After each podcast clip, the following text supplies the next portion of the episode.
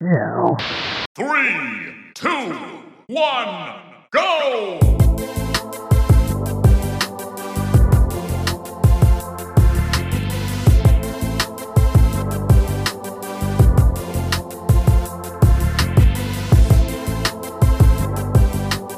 What's up, everybody? This is episode 106 of Cool Down Time, the weekly show where two ridiculously busy guys cool down and talk video games. I'm your graphically impressive host of the show, Marco, and joining me is a technical mess of the show, Pablo. Pablo, are you are you in super dad mode this week? What's going on with you, man? How's how's how's life treating you over there?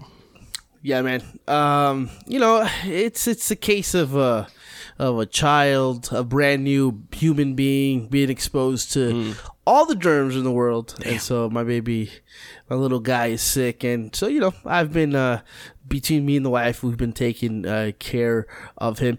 I have a very flexible kind of schedule. My wife has a very kind of rigid schedule, so I uh, tended to sometimes I tend to stay with the child a little more when he's sick, when these went unexpected. So Yeah. you know, which is more than okay because my wife does already planning. uh, Probably too much. Probably uh, should probably do more, but you know that's just the way uh, how yeah, that's the way life goes. But yeah, definitely a um, cool time for me right now, just Yeah. to kind of relax and, and talk video games with my buddy here. Yeah, man. Uh, how about you, man? How's it going? I think we're both living up to the ridiculously busy uh, moniker that we got here because uh, yeah, yeah, I've- yeah, yeah. I've been on the same kind of thing. My, my daughter's not sick or anything. It's just been kind of like a, a, a heavy ass work week, dude. It's one of those weeks where it's like everybody needs you for everything, and it's like, what, what, what? Don't we have AI for this now? Like, why do y'all keep calling me? chat GPT, go ask the chat. Go to the chat. They'll tell you. They're out here writing music. They can, you know, solve an HR issue. Seriously, uh, no, man. But I'm doing pretty good, man. I'm keeping the energy going. I'm I'm, I'm fighting through uh, the yawns and the sleepiness uh, to talk games because we have a hell of a lot to talk about, Pablo. Speaking of which, why don't you tell us what's on the docket for this week's episode? I got you, man. In this episode, the Xbox ABK merger suffered a huge blow. What is going on here? We talk about that. Plus, our early impressions of Star Wars Jedi Survivor and the last case of Benedict Fox. Also, we find out if Marco was wrong about Kojima's Death Stranding. Mm-hmm. He's gonna he's gonna illuminate us on that one. Uh, and then for our main event of the show, our hype scores for the biggest games left in 2023. You thought it was over, but there's so many much more games coming. We're gonna we're gonna check in on our hype level. and We're gonna uh, overestimate, underestimate uh, here on Checkpoint. Yeah, man. We got a lot going on, man. We have a lot of stuff to talk about this week. So let's not waste any time, bro. Let's get right into the first segment of the show dedicated to the games we've been playing since y'all last heard from us. We call loadouts. Let's go. All systems nominal. Loadout's ready. All right, man. So when it comes to loadouts, I think yours uh, has the, the the new freshness going on. So I think we'll go ahead and kick Yeah. it over to you first. Tell me what you got going on, man. Yeah, well, I'm playing uh, the biggest game that had, that come out this week, and that's Jedi Survivor. Uh, quickly, I just kind of want to get the performance stuff out of the way. I am not playing on PC. I know there's a huge issue with PC gamers right now, so let me get that out the way. I'm playing on Xbox Series X. I'm I'm playing solely on perform- performance mode. I'm told the Xbox versions has some issues maintaining 60 frames. I don't doubt that, but because I have a VRR monitor and the fact that I'm not overtly sensitive to those things, if it is dropping from 60 to 50, I'm not seeing it. Uh, so so far so good. I will say the game isn't perfect. Uh, there is some study going on from gameplay to cutscene transitions, uh, and it's persistent and it takes like half a second for the cutscene to kind of fall in place in terms of, of like timing. Uh, so that's a little annoying because it's it's it's made to look seamless, like going from gameplay to uh, to cutscene, and I see the transition there, and it's nice. It's just not working right now, so that stutter does take a, take you away from the game just a little because of how often it goes into cutscenes, specifically uh, early on. Uh, but I will say. Um, I was having some issues with combat when you were doing kind of like uh, the uh, blocking and trying to evade. It, it was blurry and there was some color issues going on, but that went away when I turned off uh, motion blur and that chromatic aberration bullshit that all these games has. as soon as I turned that off, that's it. Uh, but one thing that you couldn't turn off is that Cal Kestis is still ugly as fuck. I tell you, boy, That man. All right, you have to wait till I drank a sip of my Hawaiian Punch Blue. Man. All right. Andrew Andrew Santino on crack. This man looks like if anybody knows who that is. Uh, I thought you were going to have a normal episode this week. You came in real normal at the top of the show, and then all of a Well, I sudden, gotta- you- I can't. I can't trust you. I can't trust you. I gotta I gotta warm up, man. But I mean, there is no toggle for Cal Kestis make look f- decent. You need Uh, an of insanity toggle, is what you need. But go ahead. Man, well, I, I'm telling you, man, that, I'm going crazy looking at that man's face. But with that said, taking all those negatives out of the picture because those aren't those aren't nothings. Those are some Yeah, definitely yeah, things that we have to touch on. Yeah, yeah. Uh, but with that said, I have to say Jedi Survivor is absolutely excellent. Uh, it improves every single way uh, on the things that Jedi Fallen Order has started. Graphically, the game is jaw is jaw dropping uh, beautiful. It really is. I, I just it's one of those things where uh, you look up and everything that's happening in the city in the background is absolutely amazing.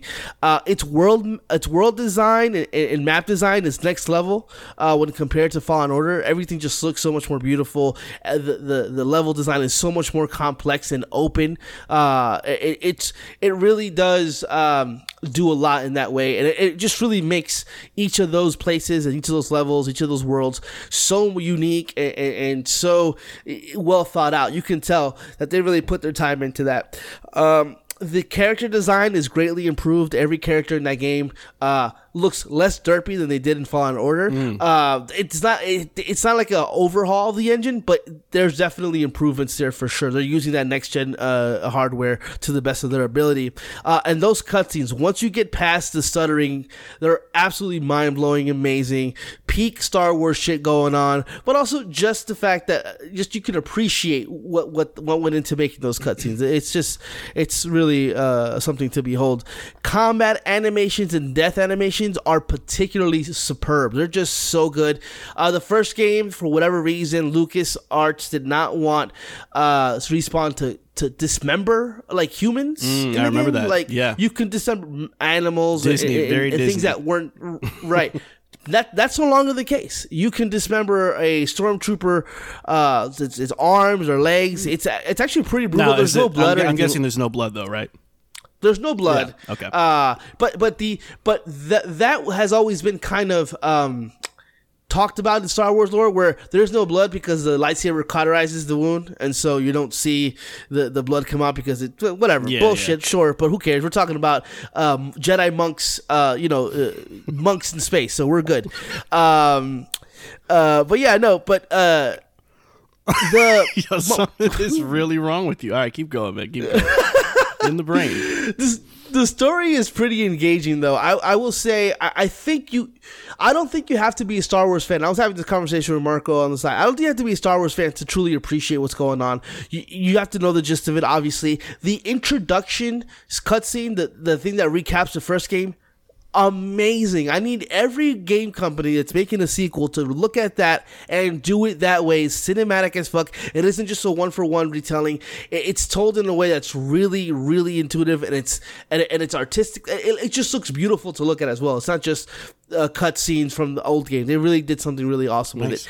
Um, and so, with that said, w- being caught up, the Jedi being hunted, and you are Cal Kestis, you're a rebel, uh, Jedi rebel, and you're trying to, you know, get to the bottom and trying to get some information on the on the Republic, and all that's all you need to know. And in terms of that, that story is pretty engaging, and it, I, I I'm really liking what they're doing.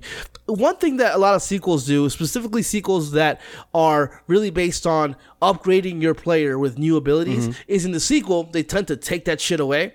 Uh, Jedi Survivor does not do that. It gives you everything that you could have unlocked in that first game, and then it improves upon that. One of the things that they do, do is that they give you an added thing. It's like a hook shot, basically, for traversal. Oh. And they give that to you, like, within the first 10 minutes of the game. Like, they're not even fucking around with that shit. And it absolutely opens up traversals, uh, traversal in a way that really is pretty amazing. You you can combine that with your wall running, your, your wall jumping, and then the hook shot to something That else. feels very respawn to me. Stringing together ways Yeah. to kind of plat- like platform and parkour in a way. Yeah, very Titanfall esque. and Yeah. and absolutely now The hook shot is uh, it's you can only use it in certain spots, but Mm-hmm. th- it, it's it's there enough to where you can see the vision in terms of how to get to the next uh, area. Um, I, I think that the the hook shot itself is is really it's a really good. Uh, application to the game in terms of like because a lot of things about the first game is uh, specifically traversal once you kind of figure out oh there looks like that that's a wall i could run on once you do that it, it just becomes a little like by the numbers traversal does in, in that way.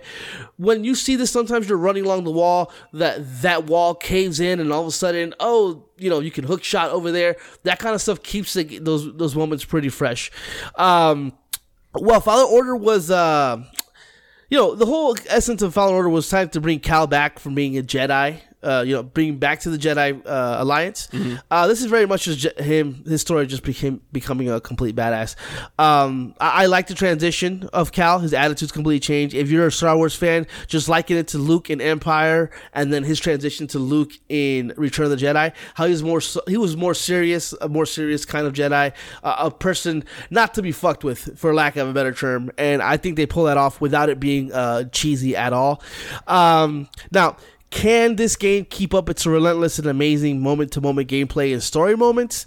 We're going to have to see. I'm definitely going to kind of you know keep you guys updated as I play the game to see what if this keeps up. Uh, because if it keeps up, this could be one of the better games of the year. Now, I had no doubt that this was going to be a good game, but if you would have told me the sequel to Fallen Order would have been a top three, top five game in the year where you have Bethesda's new uh, RPG, Right, a new yeah. Zelda game, you know, it, it'd be kind of like you know Final Fantasy, Spider Man Two. Eh, No way. And Mm. honestly, I'm having so much fun with this game, and the, it's such a quality AAA game that I am. I'd be shocked if the game doesn't. It keeps up this this pace and it doesn't reach my top five. Wow, Um, nice. And I, I but, remember hey- you not really loving like the first game too much. I think you Right. liked it fine, but I don't think you were over the moon about it like this though. Right. I, I thought it was really. I thought it was cool. I thought it was probably some of the best uh, video game Star Wars content in a very long time. Mm-hmm.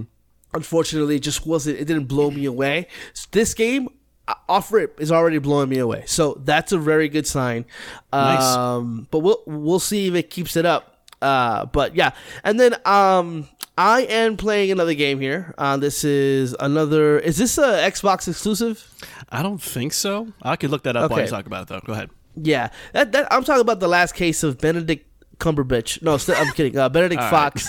Uh, listen, Uh, it As I is. grow it's a console exclusive. it is okay. So more disappointing news for Xbox. Listen, I, I don't want to foreshadow too much here, but as as I grow up with video games in my life, I've come to like this sad realization that I can absolutely appreciate games like Benedict Fox, but I I have to learn that I have to move on from them. I cannot play these games. Aesthetically, it's appealing to me. I think everything it's doing with the noir-esque setting is enticing, and the all around world setting is kind it's pretty beautiful uh, to look at. But it, it, it does. There is a vision for the art style that is being held back by the gameplay because they do the throw everything at the wall gameplay, which is it is a platformer. It is a Souls like uh, uh, heavy light attack parry combat thing. Metroidvania. It is a Metroidvania. It is a puzzle. It is an environmental puzzle game. Yep. It does all those things, and I would say to be nice to it, I can call it a jack of all trades, but that's too much of a compliment for that game because I don't think it does any of those things It's- it- interesting. It's more like a, a pot of spoiled gumbo. That's what it is. Yeah, it- it has all the right ingredients, but they, they cooked it too long and then they left it out for like eight days. It's it's it's just not. It doesn't work for me at all. Yeah. Um, a game like Celeste, like it's a game like an indie game that I can appreciate. But the reason I played it and I played through it and I loved it is because it focused on one thing: its story and its platforming and how those two things can be how those two things can be can coalesce and coexist and talk to each other and be a part of the same thing. Mm-hmm. The story inform the story informs the gameplay the gameplay informs the story. I don't feel any of this in this game. It just feels like this this cool story that's going on that you know with, with the death of a father that he never met but then the actual going about the investigation of the house and all that stuff, it's just so uninteresting to me Yeah. in, in, in so many ways uh, so you know I, I would say ultimately for me this is a game that i'm not going to continue to play uh, I, I I, I want to say I want to say uh, this is just not for me, but I do think a lot like 12 minutes. This is actually just a bad game. Uh, I I really do believe that. Yeah. I, just kind of what I played from it. It's not like I, it's not like it's not a game for me. It's not, but I also think those who are in love with Metroidvanias, like Marco might be, who are in love with side-scrolling kind of Souls-esque games, they're not going to find the satisfaction in this game because it's none of it is the quality in which the visuals reflect it could have been. Um, Yeah. Also, the voice acting is atrocious. Oh man, so that was, I was going to bring that up too because I I played it for a little bit. Uh, that voice acting is laughable. If y'all thought, Yeah. I mean, this makes like the whole Ada Wong Resident Evil 4 like thing looked like uh, she yeah, was Joe. fucking Troy Yeah. Baker or something in comparison. I, I'm telling you, it's so bad. And and I want to say, I don't. I don't want to be like the guy. Oh, not every game has to be this incredible, artistic, triple A, double A, uh, Celeste like uh experience. And you're 100 percent right. I'm playing Dead Island 2, and that is a mid game for sure. But it is it's concentrated on three things, and it nails those three things. And I'm having a fucking blast with that game. Yeah. Like I don't care. I don't care that the story sucks or certain uh, you know characters aren't great, but because it nails three things that it's, it's focused on, it's a blast. You can have those those those, those popcorn, uh, not great games and still enjoy the shit out of them. Uh, but that doesn't mean that I have to play them all either. So Yeah, Yeah. I'm with you on that one. And uh, you know, look, we're a podcast of busy people with a listenership of busy people. I think at a certain point, games like this that try to do like seven different things from seven different games you love, and they try to like mash it up into one thing, like, and it doesn't click in the early stages of the game. It's not going to click later on. It's not. It's not Yeah. one of those games that okay, well, maybe if I put in three hours, this is all going to start to coalesce and come together and feel right. Like, yeah, some of these types of games that, that do that that little bit of everything kind of strategy they just they don't click and and that first 30 minutes Yeah. is is like the game's opportunity to show you that hey we we borrowed these elements from all these other games and we made it make sense and let's show you how to get you to buy in to stick around for the rest of the game. This game completely bombs at that. It's like immediately you like, oh, I like the look of the game, and then that's kind of like the drop off point immediately. It's like, oh, as soon as I start Yep. controlling this guy, the mapping of the like the, the movement and the attacks are like this doesn't even feel like it makes sense. This is mapped here. Yeah. That's not natural. I want to do it this way because that's what every game does. Oh, that's right, but it's also trying to be a Souls like game, so that's why it's doing that. It just gets really clunky and muddy, Yeah. and it doesn't feel good to play at all. So I'm I'm with you too. and- yeah. and I, I have to start. I have to start being more attuned to the silence because Microsoft has not talked about this game. And no reviews. Like it. there's one review literally. Uh, yeah. That's not. Yeah, good. so it's kind of like yeah, you gotta you gotta listen to the silence at that point Yeah. because you know they're telling you something without. Su- Somerville was another one where Mm-hmm. they announced it and they didn't talk about it until like a couple of weeks before release, and that game wasn't very good either. So, you know, I I, I Microsoft at the very least Microsoft isn't isn't isn't put forcing something down your throat that's garbage. However, they did pay some money for it to be exclusive to their console, and it's gonna be forever see uh, int- intrinsically. Uh, sorry if I said that word wrong. Uh, tied to Xbox, and another game, another exclusive, another bad, you know, bad addition to that library of- Game Pass, making Game Pass once again, you know, seem a little bit redundant. Like it doesn't seem like it, you need it right now. Yeah. you know. Yeah. It's a bit anemic right now on that side of the. Of They the swung some. They, they swung hard and and, and and have missed. I mean, twelve minutes was another one that's been, that was highly anticipated. Yeah. uh, and, and just completely fell flat on his face. This will definitely be the last case of the last case of Benedict Fox. Uh, For sure. Yes. sir. All right, so let me go ahead and jump in, man. Uh, all right, we got some we got some follow ups to do here. Um, let, us get the big one out of the way. Let's talk about it. Um, so, for those of you who didn't check out last week's episode, uh, I uh, decided on a whim to go back and revisit Death Stranding. Um, long story short, I felt like you know when the game came out, I just didn't like the, the the walking simulator aspect of things. I thought the Kojima isms were really fucked up and stupid. And I felt like overall, uh, he has lost his way uh, since MGS3, and that's kind of been my um, my stance on him. If you've listened to the show long term, but I decided, you know, I was kind of in this weird waiting period between these big releases, and I thought, okay, let's let me let me come back to it. So last week I kind of, you know, started the process of kind of apologizing and doubling back on my stance about Death Stranding because at that point last week when we recorded, I was finding myself enjoying um, a lot of that game. Um, and I found myself, you know, through just kind of no lifing it um, and really digging into the lore and digging into the, the the tactics of traversal from one place to another and getting into the nuances that I was finding some enjoyment out of the game that I didn't uh, the last times that I tried it. But since then, I have rolled credits on Death Stranding. Um, one of the biggest gaps in my game, uh, I would say, is finally accounted for and done. And my takeaways of this game are kind of weird, but I would say that I'm still relatively positive of the game. I think, you know, and, and this is something that I told Pablo the other day. I find this game to be profusely cool. I think there's a sense of style, a sense of like weird chic when it comes to production and cinematic flair, um, the aesthetic, the way people look. Um, that sort of futuristic industrial thing that Kojima does so well. I think it all comes off really, really well here. Uh, I love the the sound design. I love the soundtrack. I love the uh, the licensed music that he brought in from various artists like Low Roar and CHVRCHES and so on. I think all of that stuff really complements this game's presentation well. Um, I think where the game gets wonky for me is in the last third of the game. Uh, and and I think Pablo would agree with this.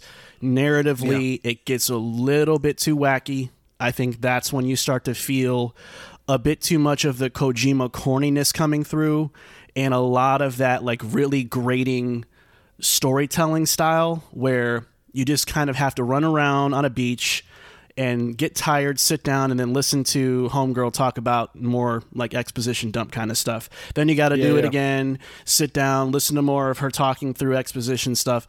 It, it, there's a lot of weird moments like that in the back half of the game that I think the first two thirds of the game doesn't have a problem with at all. So I think it felt like uh, he had a whole bunch of loose ends. He's like, "Oh shit, um, yes, fuck it." I was just gonna say, it feels like they were like, "Oh shit, we have to tie some of this stuff up now."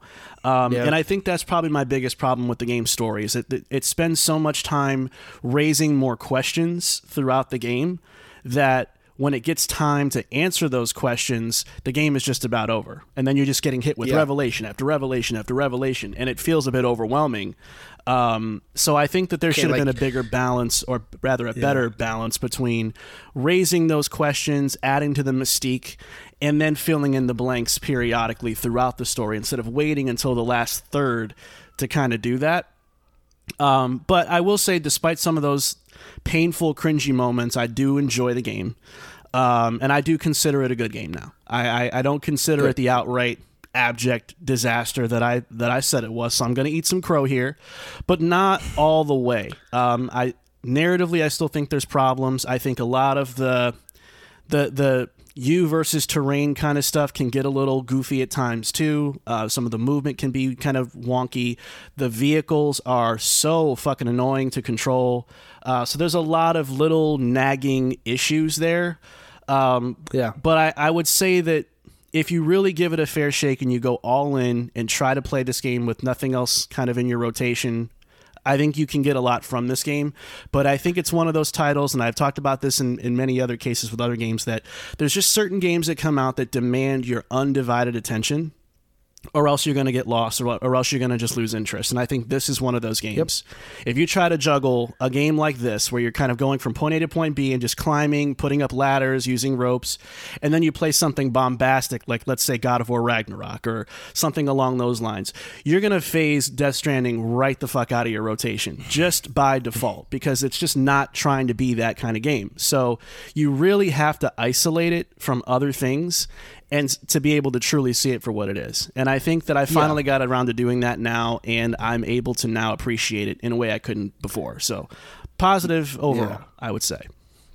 How about uh, John, uh, Die Hardman's confession at the at, towards the end of that game when he's like, like, ugly crying. Oh. Man. like, I I felt as uncomfortable as Sam did. I was like, can you just get the fuck up? Can you get up? Stand up. Uh, Man. that baby please, No. baby please, kind of you know. oh my god, bro! That, Should call that him Cry lot. Hard No, Man. Man, I'm telling you, man. I was watching that. I was. Watch, I remember uh, the, playing that part. I was like, "Oh my god, what's happening?" oh my god. No, man. You're. Um, I agree with everything you said about the game, man. I. I. Um, I, I love the game uh, outright for its silliness and wackiness. Uh, fully, fully, fully aware uh, of how uh, problematic the game was. It's still my 2019 game of the year, I, I, I think. Uh, uh, but I, it's it's good, man. It's I, I'm very excited for the sequel, and um, I can't wait to to see more of it, and I hope that they improve up, upon those things that needed to be improved on, and I hope that and I hope that Kojima can stay out of his way just a little to give us a a a story that that's palpable from A to Z, rather than have a weird moment in the middle or towards the end Yeah. where we have to kind of sit there and indulge in his writing for longer than we wanted to. Yeah, for I, sure. I think for me, um, as far as best games of 2019, it's five for me now. Uh, what I have ahead of it is Mm-hmm. Metro Exodus at four, Gears Five at three, Fire Emblem Three Houses at two, and Resident Evil Two at number one. Um, so Yeah. that's kind of where I'm at with that. Resident- but Yeah, nothing to I sneeze think at. I'm, I'm death. Yeah, I'm Death Stranding at, at one. Two is Resident Evil two, and three uh, is uh, Gears five for me. yeah, uh, not too far apart. that's kind of that's my top three. That's kind of how I have it. Uh, here's another game that you love, Pablo. Horizon Forbidden West. Am I right? Okay, yeah, no, uh, Burning Shores. Uh, so I rolled credits on that. I'm not gonna have an episode in a couple of years of me sitting here uh, like Marco and be like, "I was wrong. Horizon Forbidden West is a good game." Well, as soon as you end up in Alabama to get that accent and then do that, uh, then then I guess I guess it'll happen. No, I, Um, I, I, I, I will definitely go back to Forbidden West one day, just like I went back to Zero Dawn. But no promises that I like it because I, I, I, I think I hated Zero Dawn even more the second time I went through it. But anyway, uh, I'll try to. anyways, uh, so I rolled credits on Burning Shores. Um, not a particularly long expansion. Um, I do think some of those people that said there's not enough uh, content, particularly with side content, I think those people are right. I wish there was a little bit more meat on the bone here, but you still do get a fair amount of stuff here, and I found myself very pleased with uh, the experience overall. I think the biggest stride for me out of everything that this thing did was narratively, uh, in particular with the way that um, the sidekick in this game, Seyka, um, really gives Did Aloy you say uh, Sega? Seyka, S E Y K A. Uh, No joke. I thought you. I thought you literally leaned into the mic and went Sega. knowing Guerrilla, they would probably right. do something dumb like that. No, we mean that. That's Yeah. what we. Um, no, but no, I, I think that that side character, and I'm I, I'm going to go ahead and say it now. I'm going to nominate her as one of the characters of the year. Um, I think she gives Aloy. Um, you know, without getting into spoilers, although Twitter did a good job of spoiling a lot of that shit. Um, if you weren't paying attention. Ah. I won't open that can of worms, but um, she really rounds out Aloy in a way that no other companion character in the series has been able to do. Uh, she she brings something out of Aloy that um, like oxygen. eh, eh, it's it's like okay, I'm, I'm, I'm gonna ignore your trolling. Um, I'm gonna ignore the trolling because he's just doing this. An oxygen can. Oh, breathless ass Aloy. I'm just kidding. I'm just kidding. right. I'm sorry. You're about to breathe your I'm last so breath if you keep on talking about my girl. Um, listen.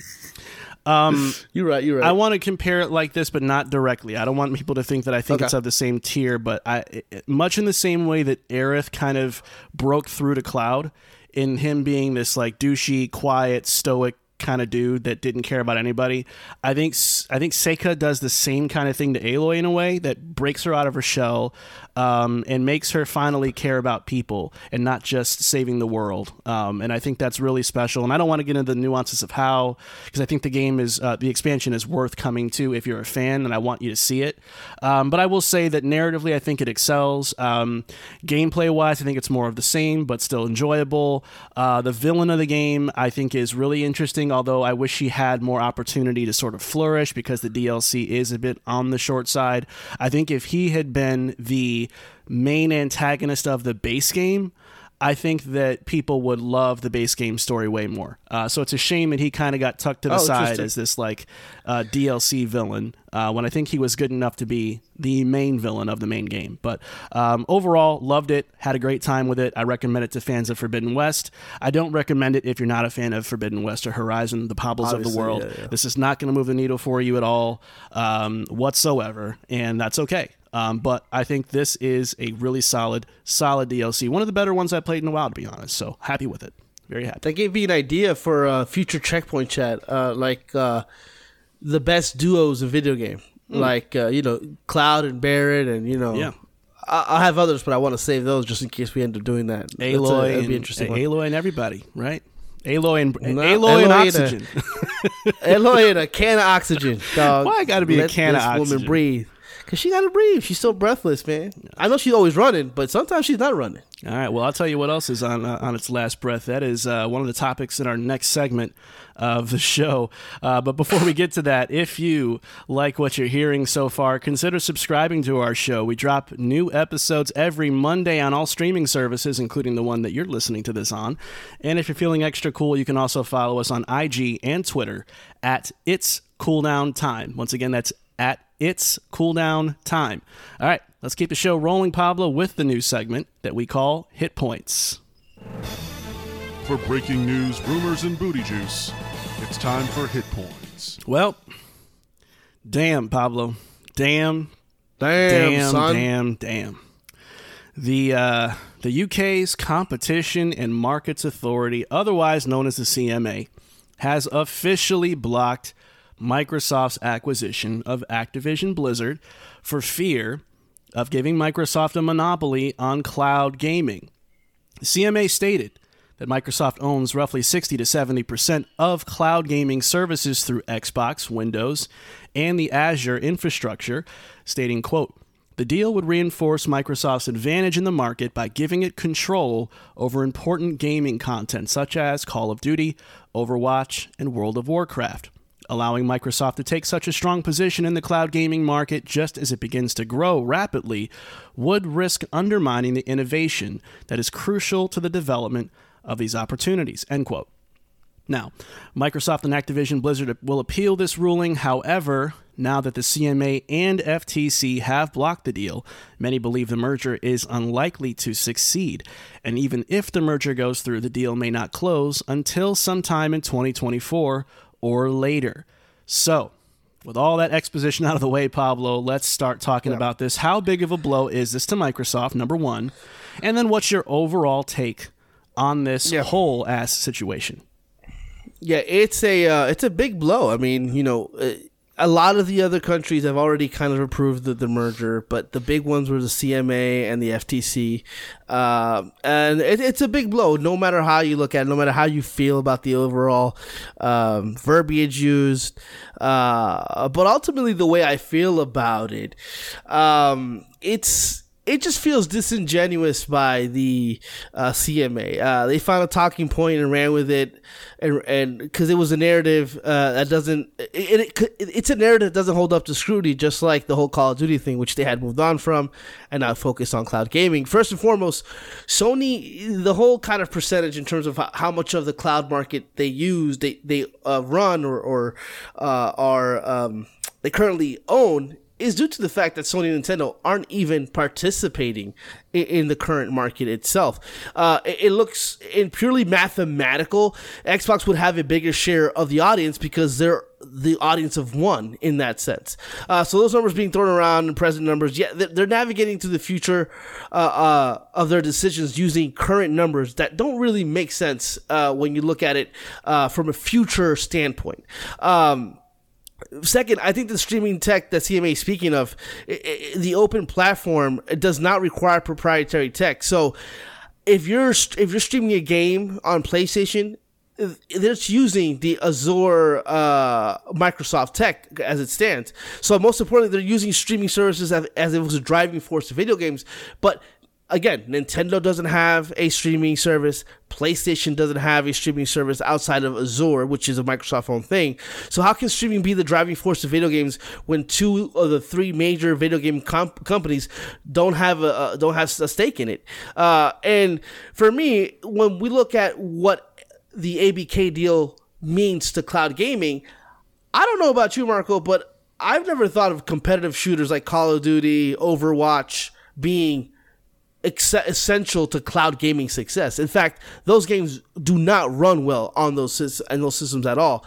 Um, but co- companies um, like companies specifically like Google and uh, Apple would love to see this not happen because uh, streaming has gone under life support when under Google itself. I mean, they're blaming Xbox for the death of uh, Stadia, you know, uh, but Game Pass and also Game Pass primary function is in xCloud itself. So uh, they're putting a lot of weight into what the what the cloud market or what cloud gaming is when in reality not even xbox themselves is putting a lot of weight into what they can actually do. Uh, they have the tech but they don't really lean into it. Like when you when you think about when you think about game pass game pass isn't number one it's a is a cloud service. It's not. It's a library of games that you can use as a subscription service. But for me i, I just i don't really understand the entire argument. I, like you can't really set a precedent of a, a, future market based on current situations or current uh, market numbers. It just doesn't really make a lot of sense. Nobody's ever done that in the history of, of these things. Nobody takes what it could be because now we're talking about Call of Duty. We're talking about all these games that not only that, now we have to uh, we have to put forth that we believe in 20 years those games are going to be as big as they are today, uh, uh, like they would be in the next 10 to 15 to 20 years. It doesn't make a lot of sense when they're using specific things. Like I understand the argument that at Microsoft could at one point run the streaming service side of video game eh, within the industry. But the ABK deal doesn't strengthen that deal at all. It just doesn't. Not not from an IP standpoint, uh, not from a tech standpoint, because they don't have technology, cloud uh, streaming technology. They would be using Azure, which Microsoft already owns in, within their propri- proprietary platform. I just there's a lot here. I can keep rambling on, but I just don't really understand the actual uh, details in terms of how they logically made this uh, assertion based on nothing that we can see today as as they're putting forth as something that we can as Xbox is what Xbox is going to do in the future uh, of of the cloud gaming uh, portion of the industry. Um, let me present a counterpoint, uh, and, and, let me start by saying this first of all before I even get to that. Um, what can go wrong will go wrong. I mean, yes, for sure. Holy shit! Um, it was weird seeing this like this air of confidence the night before, uh, where a lot of people, even some people from Microsoft, seemed to be kind of very lighthearted and jovial about what was on the cusp of happening the following morning. And then you wake up the next day and Jez Corden's writing a 5,000 word report on why this didn't happen. It was like, oh my God, it didn't happen. Yeah, it was very jarring, and I'm, I'm pretty sure that a lot of gamers out there, particularly the Xbox fans, were pretty stunned about it. But, um, I mean, shit. I mean, what what can go wrong will go wrong. This is this is uh, kind of been the, the tale of Xbox, and whether it's fair or unfair, I think that's just kind of been the the story for them. Um, now, I, I want to also specify, um, although I'm usually hypercritical of Microsoft, I am largely indifferent to this deal overall. Um, I'm not rooting against it. I've never rooted one way or the other, honestly. Uh, if it was something that went through, great. If it's something that doesn't go through, you know, okay, then that's just what it is. So my my um, I don't have a horse in the race. Basically, that's kind of where right. I'm going with this. Before I honestly, before I kind of lean into my my my thought process about this, I want to preface by saying that. Now, I want to say this too. If I'm Xbox, um, well, let me say that for later. Let me say that for later. Here's kind of where my thinking is at to try to rationalize what CMA is really concerned about. I think that the gist of their problem is they're worried that Microsoft, this mega corporation, trillion dollar company, already has a large foothold on a new and sort of unproven corner of gaming with cloud. And I think that their concern is that yes, although the Nintendos of the world and Sony's of the world are not playing in that in that domain right now that Microsoft may position themselves so powerfully that it will deter people from even trying. Hence, monopoly, right? Um, and again, I'm not justifying that. I'm not saying that I agree with them. I'm not saying that it's right or wrong. I'm just saying that's what I think they're thinking.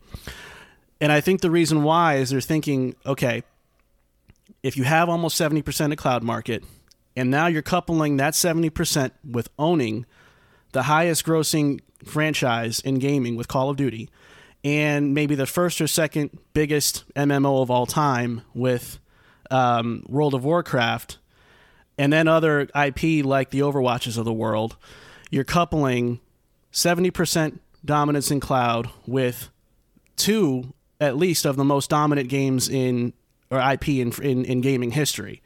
So the correlation is not like super direct as far as well. I don't see why this makes a big difference with cloud or what Activision has to do with cloud. I think it's about saying you're owning so much cloud. Now you own two of the biggest IP in, in gaming history.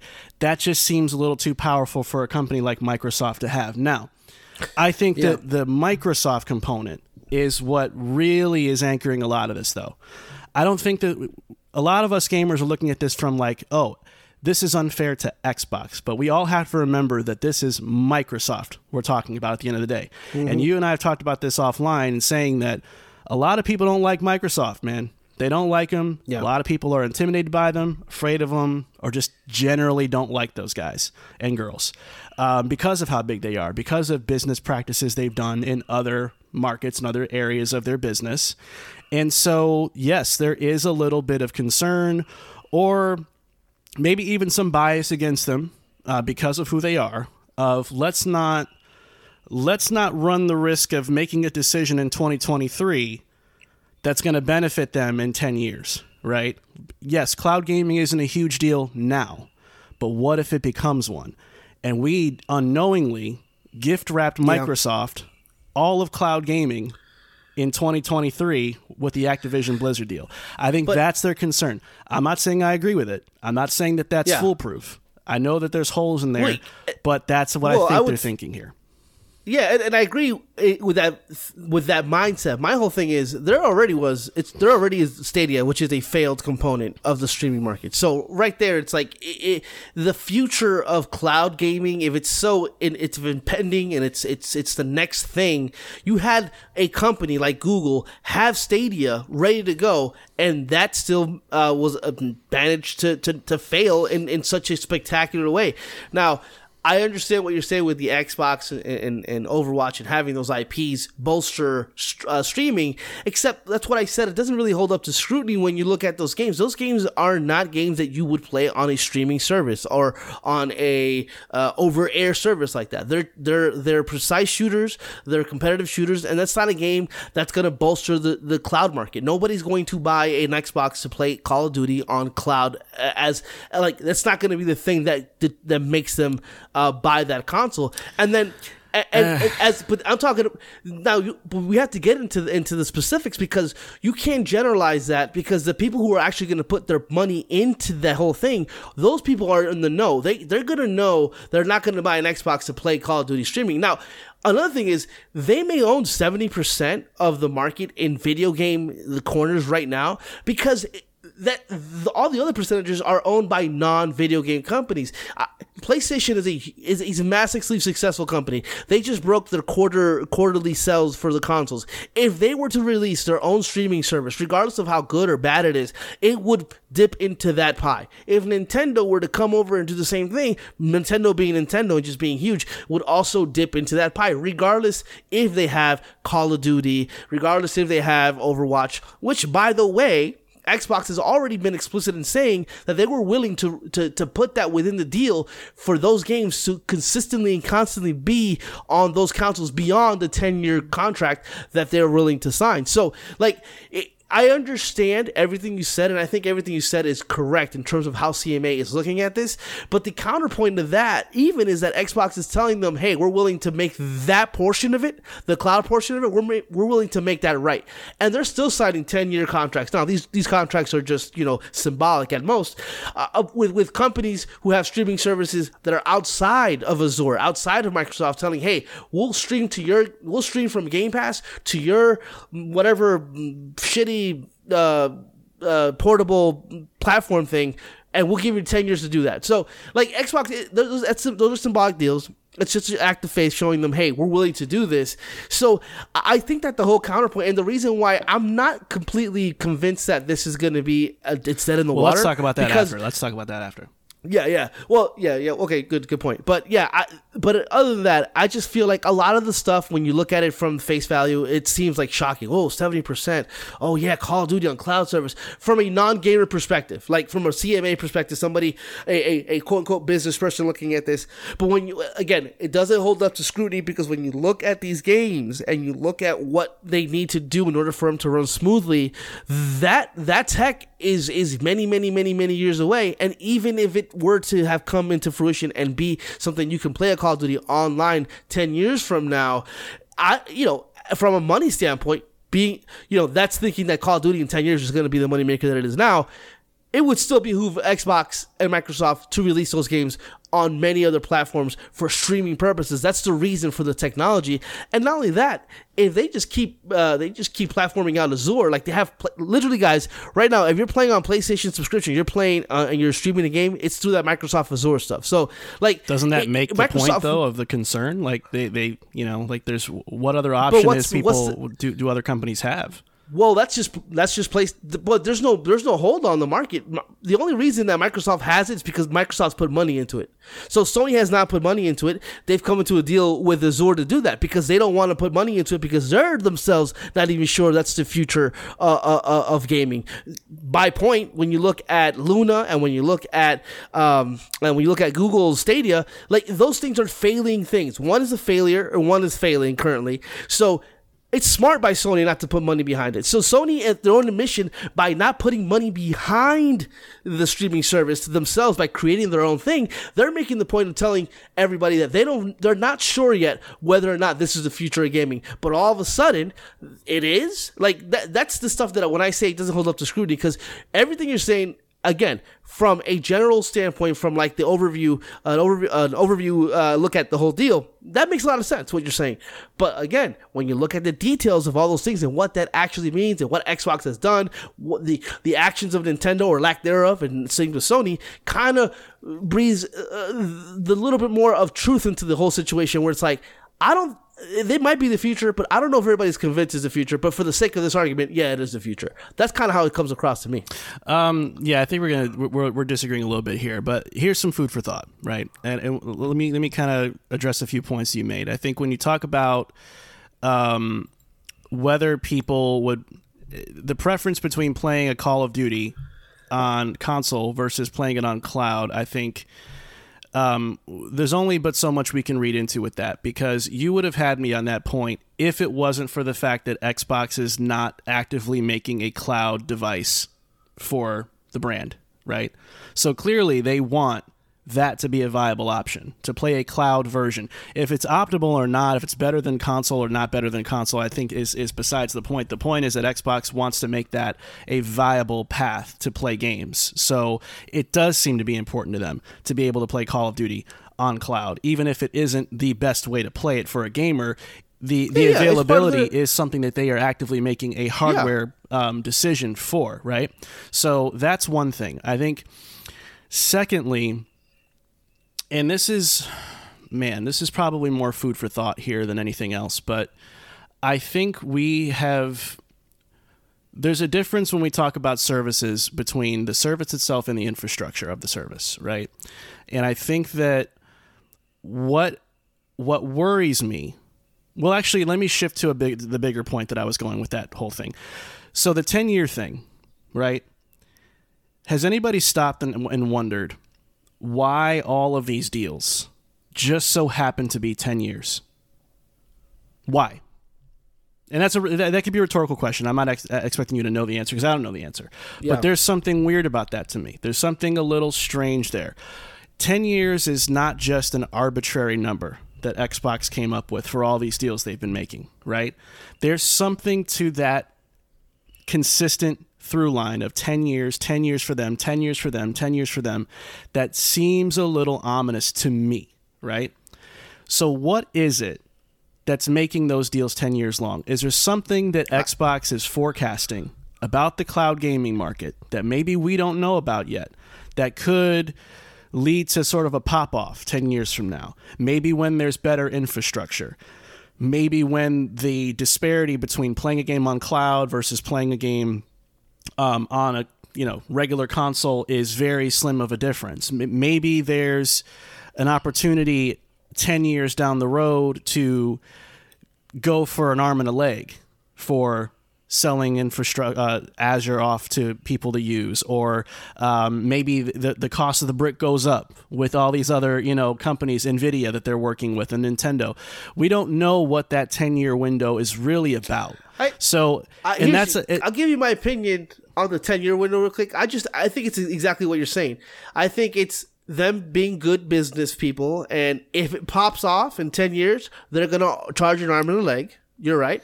Or if it's trash, then they're just gonna drop it. Like so, I think it's more or less kind of like them covering their own asses. Sure, Uh, but the so- but the yeah. first scenario that you said, that's why I think CMA is worried about this deal going through. I know, but you can't make a whole ass uh, block of a of a merger based on speculation and what maybe they could or couldn't be doing. I agree with you, but that's huge. At this point, now you're taking people's life livelihood. You're taking these companies and, and, and these mergers, and you're playing uh, financial god in terms of like, well, maybe in ten years it'll it'll be huge. And that's that's and that's kind of my other point. It's like there's no concrete evidence right now that's showing us that in 10 years, 15 years, or two years, three years, whatever the case is, that cloud gaming is the future. In fact, the contrary, with with with with, with Stadia uh, going offline, with Luna basically being DOA. Yeah, but they, they died a, a for lot other of reasons. games- So I mean, they just didn't have a lot of first Sure, party sure, content. but- Yeah, but- I mean, Yeah, of course. But if and if you listen to the the CEO of, of Stadia is taking advantage of the situation, now is blaming Xbox for the death of it, which is not what happened. Google pulled funding from it to begin with. But I agree. I, I agree. They did die for different reasons, but. You're not going to tell me that cloud eh, eh, cloud services are working and, and making so much money that companies like dev, de- development companies wouldn't want to be dibs in and, and, and provide content to those companies. The fact is, is that I don't think Stadia was garn- garnering a lot of, of people giving them money for first party or them you know accepting that into their into the platform because nobody was interested. Like i don't there there really isn't even a game right now. In fact there isn't. There's no there's no game that run on cloud only. Like you know the whole uh Kojima idea with Xbox is a cloud only base game, whatever that means. Uh, so I- think the tech is there. I think the tech isn't isn't ready. I think a lot. If you look back at all these, uh, pr- uh, you know, these people talking about the future of Xbox just two years ago and the future of cloud gaming, period. They say it's many, many, many, many years away, and all of a sudden now it it, it just when you look at the CMA, the CMA almost looks like they know something we don't, and that cloud gaming next year is going to be the future. Like that's kind of the way that they're, they're framing it. what it. if it is? I mean, that's that's the thing. But- like, it- but, but- what you but have to understand have is the Microsoft. internet But tech. Microsoft is is is not randomly investing so much of themselves into cloud gaming just without knowing anything about what cloud gaming can potentially rake in. That's not an accident. But that's how you- So there's clearly Yeah, but that's something that's a indicating it's a viable path for them. Yeah, true. Yes and no, because Google also has so many projects that could be the future. Google Glass, all this stuff. They just I think drop. we got to get I off mean, Google. have Though. that I don't money- think Google applies to really No, no, that's just an example. That's just an example of a company like Microsoft. When you look at Microsoft right now, they have a whole bunch of stuff in R and D that they've put millions and millions and millions of dollars, like AR right now. AR is huge in Microsoft, but it's not taking off. And so they've fired some people from that program. So when you when you when you're talking about a huge company like Microsoft, Apple, Google, they have the money to literally, literally throw it away. So we can't read too much into it if Xbox is putting money behind cloud services when we have other examples of those of uh, companies failing, or at the very least, just playing them right now on a cloud on Xbox isn't very fun for a lot of games. Like some games work, like Vampire Survivors works fine, but like big games on cloud aren't fun to play in that way. They- They're just not. I mean, it's like a novelty thing. It's like, oh, I can't believe this game is running at 15 frames. Like it's more of a that than it is a a viable way to play Witcher 3. Like that's that's kind of just the way it is right now. But if you're looking at the way that they're talking about it, it just it just it's like complete. It's disingenuous. It's completely detached from the reality of cloud uh, cloud gaming today. You know. Well, I, again, I don't, listen, think they're don't- making a today decision. I think they're making a decision to protect the future of this of this uh, corner of the market. But right, but then Microsoft is saying that part of the deal is if you put that in the deal that we have to perpetually provide the service to different companies, we'll do it. So uh, right there, they're already giving you the solution to the problem. Mm-hmm. Yeah, but I, I- I, gonna, I have a, and I, I understand that, and I understand why that's annoying that they wouldn't take that as enough. But I think what CMA has been notorious for is they don't like those kind of behavioral um, sort of remedies to problems. I, I think Yeah. that they don't trust that essentially, for better or for worse. But my, my only thing, and, and the reason why I'm kind of so like uh, gun ho about this is because it, sets a it's a slippery slope. It sets a bad precedent. It's like video games are kind of uh, video games are our biggest hobby. It's the thing that we love the most. It's the number one inter, uh, growing entertainment. And when you have governmental things like this infiltrating video games and making decisions based on clearly they don't clearly they don't know what they're talking about, but they're just making these decisions. It just it just feels a little bit kind of like a slippery slope in terms of what other things can be done. Like, what if PlayStation wants to buy a different company, all of a sudden Microsoft, being a piece, uh, being an being uh, assholes. Try to intervene with that. It just make this big mess of a thing. Uh, when really all we want to do is play games. Honestly, here's what I want to happen. This is kind of how let's I want transition happen. over to want, what you want to have. Yeah, let's Yeah. talk about that now. what I want to happen is this to go away. Microsoft either buys ABK or lets it go. I don't give a shit. Like if if if if I knew the future, like the CMA claims they do. I'm just kidding. Uh, if I knew the future and I knew that if ABK were not to be purchased by Xbox and it would fall apart, I would rather that. That way people can buy like Activision or Call of Duty. I'd rather that separately. Uh, but ultimately, I just want this to stop. Like I I would like for um, I would like for Xbox either to, you know, challenge it if they have to, but just get away from it if, it's not gonna, it's not likely win, and just kind of let it fall apart. Don't, you know, just just let it go away, or you know, if they know something we don't, purchase it up. I don't care. At this point, I really don't care. I, uh, you, you, if you think I'm not gonna buy Diablo 4 or the next Call of Duty that I think looks cool just because it's not on Game Pass, you're wilding. I'm gonna do that. It's just it, it, it, I, I'm gonna buy that. So I'm not gonna sit here and tell you and be uh, disingenuous to you folks and say, "Well, if it's not on Game Pass, I'm not playing it," because that's never the way I, I've operated at Oh, we all. all know I'm- that I own you. all three. Don't worry about that, bro. Yeah. well, I, I own all three consoles. I own all three consoles. um, and you know, Yeah. I I think that you know ultimately at the end of the day. I don't care what happens here. Uh, I just I just think it's a slippery slope, and it's just so weird that this is happening to Xbox in the way that it's happening with these fucking just I don't know. It just feels like a made up scenario that they're doing, but. They, there's some validate. There's some validation to it. Of course, we talked about it already. Yeah. But well, what do you want to happen? Yeah, here? so here's the thing. I'm It- assuming it- the same. If I'm Xbox right now, I, sh- I if I'm Xbox, I'm over the moon about this. And I know some people are going to go, "What?" I'm over the moon about that. I'm popping bottles that this didn't go through. If I'm if I'm Microsoft, I'm I'm getting drunk. I'm partying with my people. Phil's going to get drunk. We're going to streak. All that. and here's the reason why. Okay.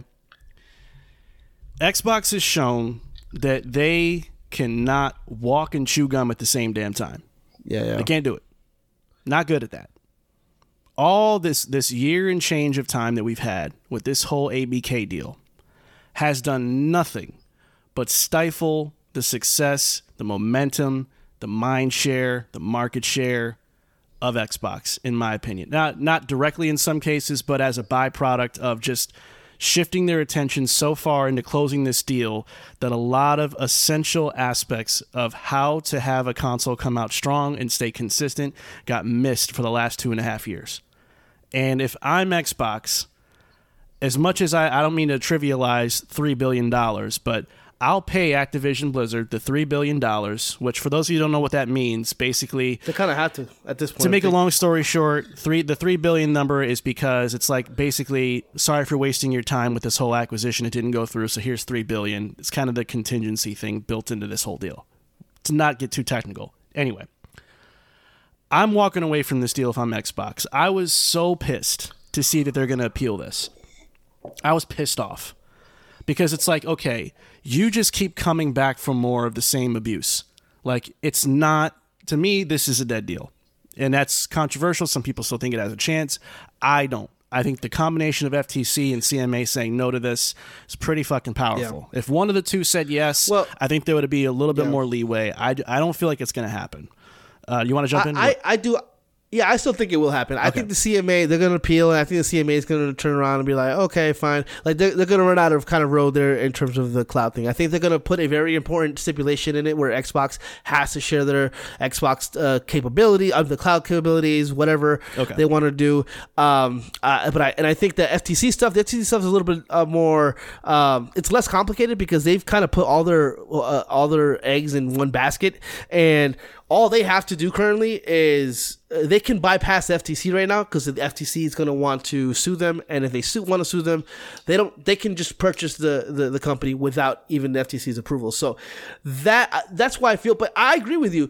I think Jez uh, Jez Corden recently said th- that Microsoft has missed out on some major purchases based on ABK. One of the rumors is that you know how Embracer got the western part part of the Square Enix stuff that that Microsoft was aiming for that, but they couldn't because of the ABK deal stuff happening. So I would have much rather that shit uh, any day of the week than anything ABK has to offer. But Yeah. yeah. Now, I, I will say this. Um, for me, I would much rather see Xbox go back to the basics and instead of investing in this like Activision Blizzard deal, I would rather see them go back to going for smaller double A, triple A types of franchises instead. Or not franchises, I'm sorry, studios. Um, Studios, along yeah. the same lines of a Ninja Theory. You know, even something like a Bethesda, something that is not as like this is going to take a year and a half to get this done kind of a deal.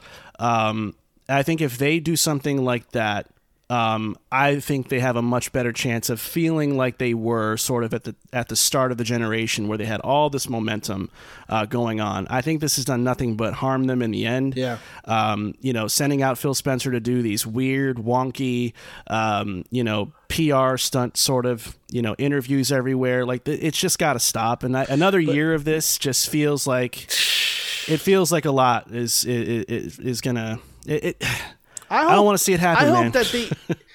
But here's the thing: it doesn't happen. It doesn't have to happen in such a public space. In terms of the conversations, like let the lawyers take care of it. Let Phil Spencer focus on something else. He can still be there, but I, it, it's just so front facing because they're obviously trying to get people on their side and trying to get the court of public opinion and all that. Uh, just let that go away, man. Let the, you're not going to convince a Sony fanboy, uh, one of the, the those shitty ones, Oh, the to- Twitter, to, to yeah. like yeah to like Xbox. No. You know. Now I want to ask you a question, Marco because this is a rumor that's been happening has has come and went and it's recently been kind of percolating again and microsoft actually addressed it weirdly enough in one of their statements is can microsoft survive without abk now the reason why that that question is being uh, uh, asked and, and why the rumors saying that it might it, it probably couldn't when you look down the line here of all the companies that xbox owns 343 Industries, Halo Infinite is a failure. The Coalition has Gears coming, but that's a couple years away. Compulsion Games is not going to move the needle any which way. Double Fine, I love Double Fine. They're going to do the same. The Initiative, development issues with with all their games. Uh, and inXile Entertainment, love them. They're just really not going to move the needle right now. Mojang is fine, but again, Mojang is very specific to one thing. Ninja Theory, same thing. Obsidian can, and we're still waiting on them, but still, their stuff is, is it's times away. Rare had the issue with with um, with Everwild that has has been restarted, and if you keep going down the line, Bethesda and all that stuff, there's a lot of stuff here where it hasn't panned out. And let's look at all the you know, and we look at all the indie games that they've kind of put money into; those haven't been very good either. So I think there's a mindset thinking uh, behind it that if Microsoft can't get something like Call of Duty or um, or Overwatch or something big that they can publish, that I think that they're they're not going to stick. Microsoft as a whole might not see as Xbox as something to keep because at that point, I think the future of Xbox in terms of how they're going about it is publishing. And if you're not going to be able to publish one of the biggest games in the world with Call of Duty, um, then you're publishing your biggest game, maybe Gears, because Halo's ha- has failed. Seems like maybe Xbox would put the kibosh, or Microsoft will put the kibosh on Xbox, uh, it, which is a possibility. I don't, I, I don't think that'll happen. But Okay. now more and more the way the more I look at it, it seems like it's a poss it's very least a possibility. Um, it's interesting. I, um, hmm. I don't think Xbox is going anywhere. At least not for another whole console cycle. Um, right. I do think that they are at risk though. Uh, if if they can't pull their shit together for the next uh, couple years of the Series X and S's life, um, that's going to be problematic. Um, so what I would say is they can hang. They can absolutely hang and they can survive this. It's really going to come down to their games. Like that's they they have to have and I don't want to get back on the soapbox games. We talk about it all the time. But they have to put out shit that people want to buy this console for. It's really that simple. You can't you can't not have system selling software. Like Hi-Fi Rush is not going to cut it. Nope. A port of of Ghostwire Tokyo is not going to cut it. Uh, we'll see if Absolutely Redfall not. cuts it, but so far, I mean, it, it ain't looking too it ain't looking too bright. And you know, Starfield is really like it's really going to come down, and that's what's scary about Starfield is how much of this is going to be contingent on Starfield. Like it almost feels unfair to Starfield in a way. Now now that I've thought about it. I it, mean, more. it is. It straight up is is it's unfair, Dude, but it is it's what it is. not, It's it's just so fucked up because realistically, this game should be able to just be itself and it not be, Mm-hmm. you know, like the entire fate of Xbox is hanging in the balance if this game isn't great. But that's kind of what this is amounted to, and and it's it's unfair to Bethesda that that's the case, but that is the case.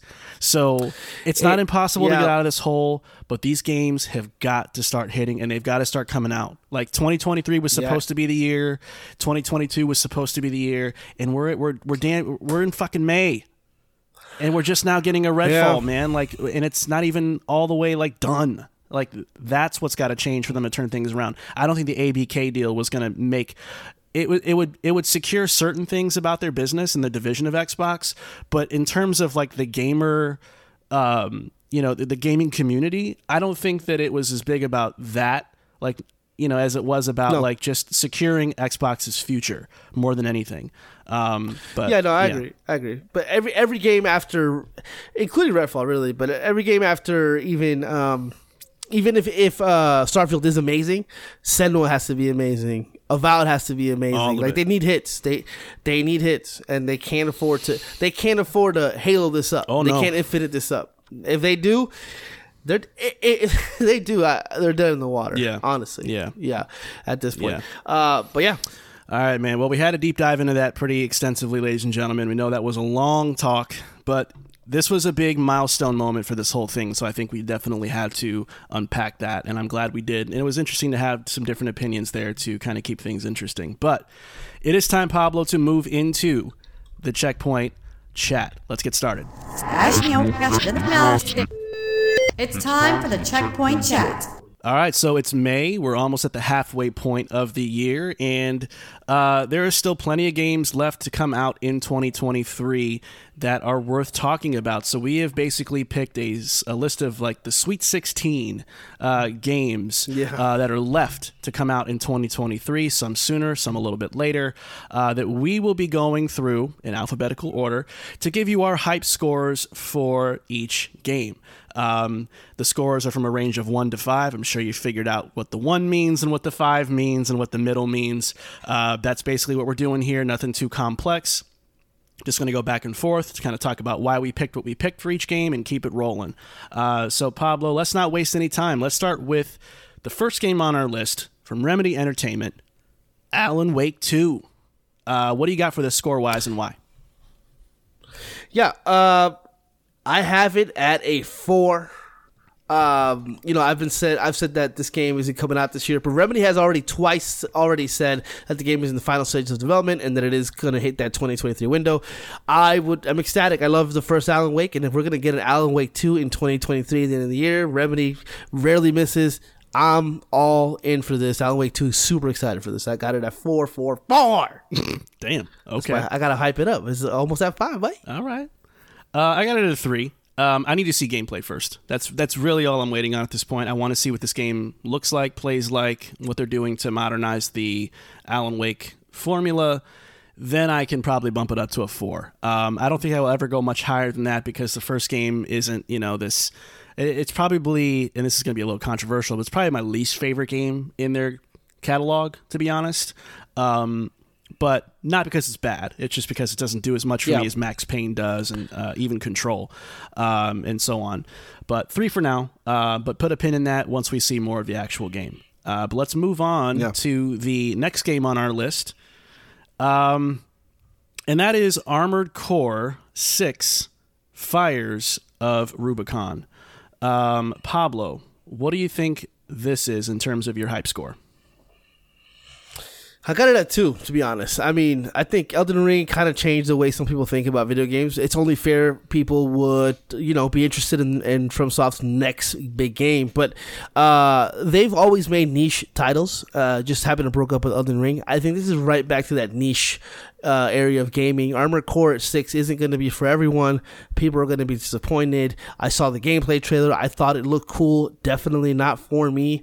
Uh, I can't really get too hyped about it, but just the fact that it's FromSoftware, it gets a two. It would have been a one other, uh, and if any anybody else was making it, but because it's them, I'm at two with them. Yeah, I'm I'm kind of exactly with you here.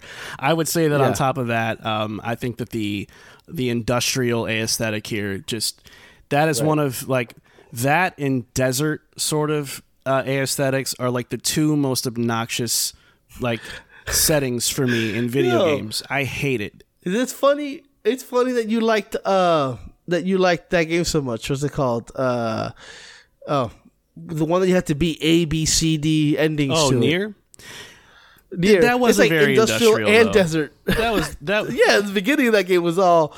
Yeah, but it was it wasn't like over like Yeah, it- know, that versus what we saw from the Armored Core trailer was like industrial That was all that- like yeah, yeah, I think I got black lung from watching that trailer from all, he was cool. He's like you. You looked in the mirror. You had like black soot on your face. I'm like, what's going on? I think I turned into. I, I was watching it from a coal mine. Uh, it was horrible. Uh, but we do need to take a brief detour, Pablo. We do need to give an OpenCritic prediction now that we've seen this official Yeah. trailer, uh, and it is coming out in August. What do we think this is going to do in terms of reviews? Let's get a prediction Yeah. in. just like my two got that Elden Ring bump. Uh, I'm gonna go give it uh, 89 Okay. of an OC prediction. Yeah, that's where I got it. I think that it it's gonna be good, a good a good Armored Core game, which apparently is a far few in between. Uh, but it's still gonna be you know not for everybody, but it's the people who love it love it. 89. Yeah, I'm actually going to go 91 here. I think um, I think the way that people are going to review this game is going to be like, "Oh my god, this is the next the next new thing. I never knew I liked mech games until now." Like I feel like that's going to become the That's thing. always that's always the story. yeah. Um, uh, uh, yeah, I could see a Yeah. million YouTubers going, I don't traditionally play mech games, but man, something about this one. I think that's going to be the that's the, the the standard YouTube voice. and it could and it could be true but a lot of times it's not and and that's always kind of like the conversations people have with that like Yeah. i will you know Yeah. Yeah. All right. Well, let's keep it rolling, Pablo. Let's get to the next game, which is Assassin's Creed Mirage. What do you got here?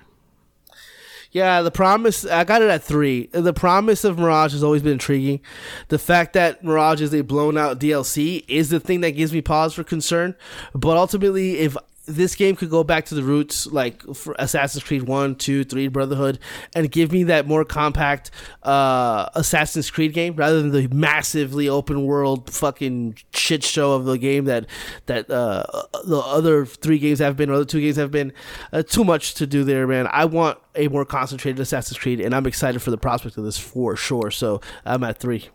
I would be with you if Ubisoft wasn't stanking up the joint for the last couple years. Yeah. Um, I don't trust them, and I think it's just as simple as that. I don't trust Ubisoft. fair. I don't trust that this this whole marketing campaign is back to the roots.